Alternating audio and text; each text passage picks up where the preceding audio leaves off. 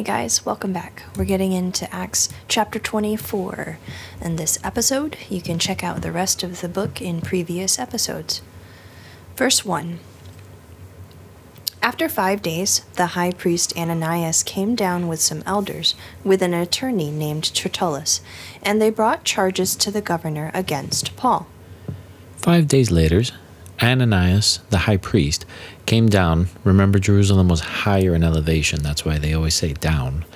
With the elders and an attorney. The attorney was a public speaker who would who would present the case before Felix on behalf of the uh, Jewish people. Verses 2 through 4. After Paul had been summoned, Tertullus began to accuse him, saying to the governor, Since we have, through you, attained much peace, and sent by your providence, reforms are being carried out for this nation. We acknowledge this in every way and everywhere, most excellent Felix, with all thankfulness. But that I may not weary you any further, I beg you to grant us by your kindness a brief hearing. The attorney began with the typical flattery of the day. I hope you picked up on it. Felix was known for his violence and corruptness, so this was definitely trying to win over the governor. Tertullus complimented the governor on how they had received peace under Felix's rule. Why did it take nearly 500 men to protect one man then? it was true he had put down some riots, but he was far from attaining peace. Verses 5 through 9. For we have found this man a real pest and a fellow who stirs up dissension among all the Jews throughout the world, and a ringleader of the sect of the Nazarenes.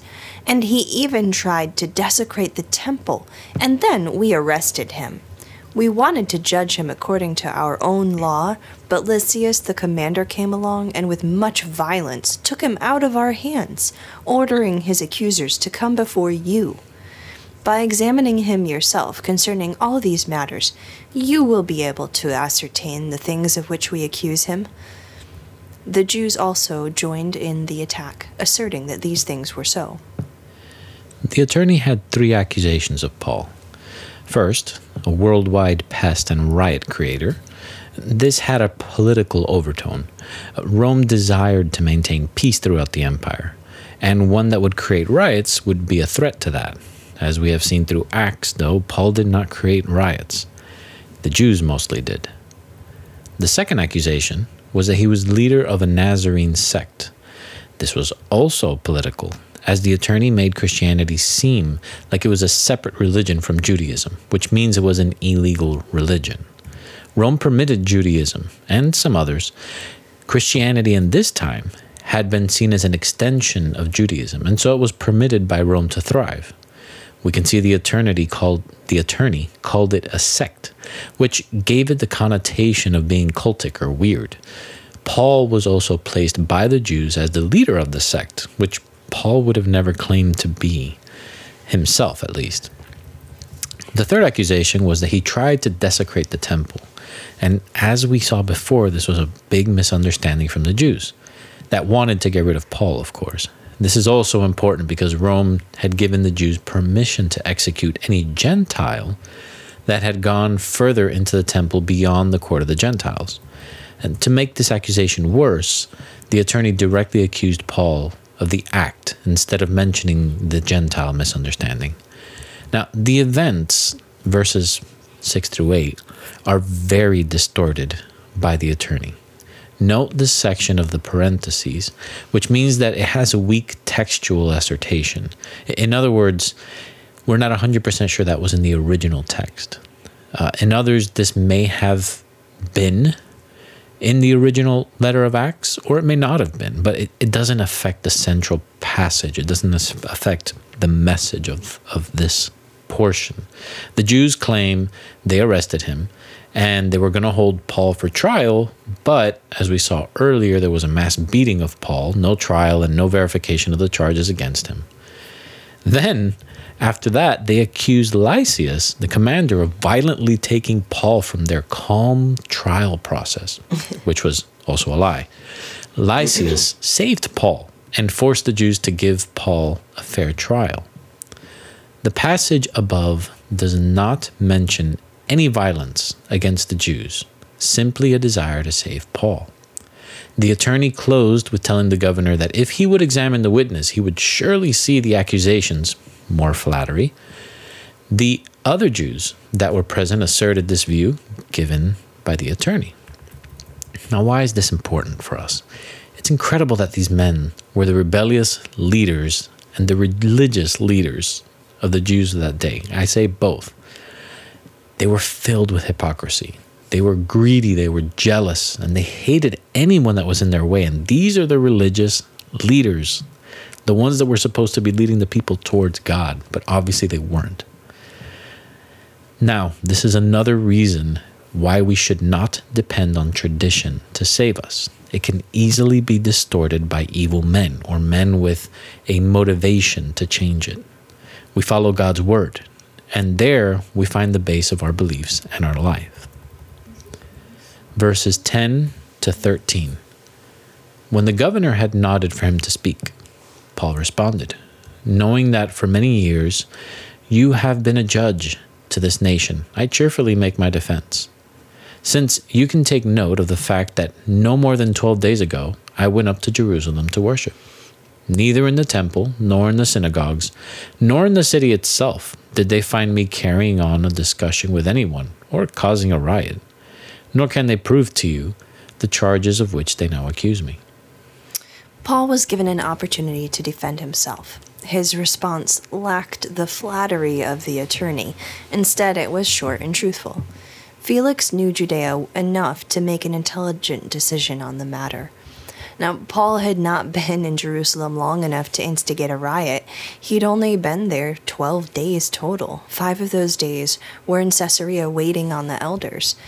The first day he arrived in Jerusalem. and The second day was the meeting with the Jerusalem Council. The third through fifth day was in the temple with the Nazarenes. And the sixth day he was arrested in the temple.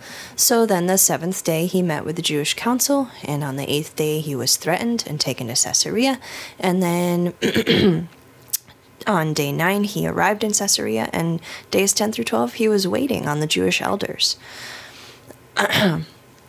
Also, Paul had gone to the temple to worship. In fact, the temple records would probably show that Paul had paid the costs for the four Jews that had taken the Nazarene vows. Third, these men had no proof that Paul ever started a riot. Verses 14 to 16.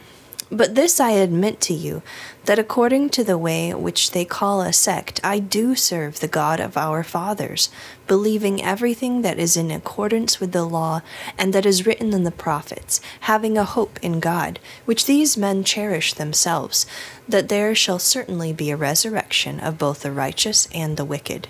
In view of this, I also do my best to maintain always a blameless conscience, both before God and before men. Paul did not shy away from his belief in the truth. He admitted worship to the same God of the Jews. He admitted to believing the same thing as they did. Paul believed in the Old Testament, in that it was completed in Christ. Christianity is the completion of the Old Covenant, with the beginning of a new one. He also had the hope that one day God would resurrect all men and judge them.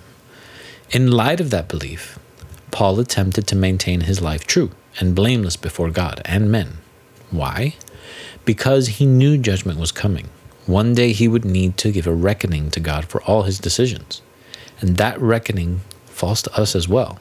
Even if we're going to heaven, there is a judgment on our use of God's gift and God's life to us. Verses 17 to 21. Now, after several years, I came to bring alms to my nation and to present offerings, in which they found me occupied in the temple, having been purified, without any crowd or uproar. But there were some Jews from Asia, who ought to have been present before you, and to make accusation, if they should have anything against me. Or else, let these men themselves tell what misdeed they found when I stood before the council other than for this one statement which I shouted out while standing among them For the resurrection of the dead I am on trial before you today. Paul mentions in verse 17 that he had brought an offering to the church of Jerusalem from the other churches. This was one of his goals in going to Jerusalem to deliver the offering or alms. What offering? Well, most probably he meant thank offerings, giving God thanks for the ministry that he provided Paul with. Paul continued explaining that he was in the temple. the Jewish leaders got that much right. While he was in the temple, he was ceremonially clean. Paul knew who the real instigators were, and it was Jews from Asia that hated the ministry and the work of the gospel, yet they were nowhere to be found. Paul had been presented before the Jewish trial, and they had refused to listen to him. They even unjustly hit him. The only reason he could be on trial then was the doctrine of resurrection, which was partially believed by the council of the Jews. Verses 22 to 23. But Felix, having a more exact knowledge about the way, put them off, saying, When Lysias the commander comes down, I will decide your case. Then he gave orders to the centurion for him to be kept in custody, and yet have some freedom, and not to prevent any of his friends from ministering to him. We honestly don't know what it means that Felix knew more of the way. Now, the way was what was termed as Christianity. Perhaps he heard about Christianity from another source, perhaps another Christian or his Jewish wife, Drusilla. In any case, Felix postponed the decision until the commander returned to Caesarea, and Paul was placed in prison, in prison, but with freedom for visitors while chained to a soldier. Now, we don't know if the commander ever showed up to Caesarea, and so it seemed like the verdict was postponed indefinitely. Verses 24 to 26. But some days later, Felix arrived with Drusilla, his wife, who was a Jewess, and sent for Paul and heard him speak about faith in Christ Jesus. But as he was discussing righteousness, self control, and the judgment to come, Felix came, became frightened, and said, Go away for the present, and when I find time, I will summon you. At the same time, too, he was hoping that money would be given to him by Paul. Therefore, he also used to send for him quite often and converse with him. A few days later, Felix met with Paul again, this time with his wife Drusilla. And also, this time, Paul directly spoke of Jesus. They discussed various things, but it seems like Felix grew frightened of the truth. Felix's time as a leader was marked with injustices and with a lack of self control. This was further magnified by his ulterior motive in seeing Paul money. He dismissed Paul at that point and told him he would summon him again at another time. Felix seemingly never accepted the truth, just feared it, and left it at that. Why is this important? Well, it's a sad reality for many. Felix was at heaven's door Yet he postponed the decision and seemingly never made it. We are not guaranteed another second. We cannot postpone a decision that is so great in scope and depth, our eternities. A decision now will affect lives. If you are a Christian, our decision needs to be to dedicate our lives solely to Him, to do what He pleases, to act out His character in our lives, and to become saturated in His Word. If you are not a Christian, we strongly urge you to consider making the correct decision before it's too late. The facts are clear that this is the truth, but a truth in your head does, does your heart no good unless it is transferred. Verse 27 But after two years had passed, Felix was succeeded by Porcius Festus, and wishing to do the Jews a favor, Felix left Paul imprisoned. Felix kept Paul in prison to please the Jews. Two years passed by. A new governor came, called Porcius Festus, and he did the same.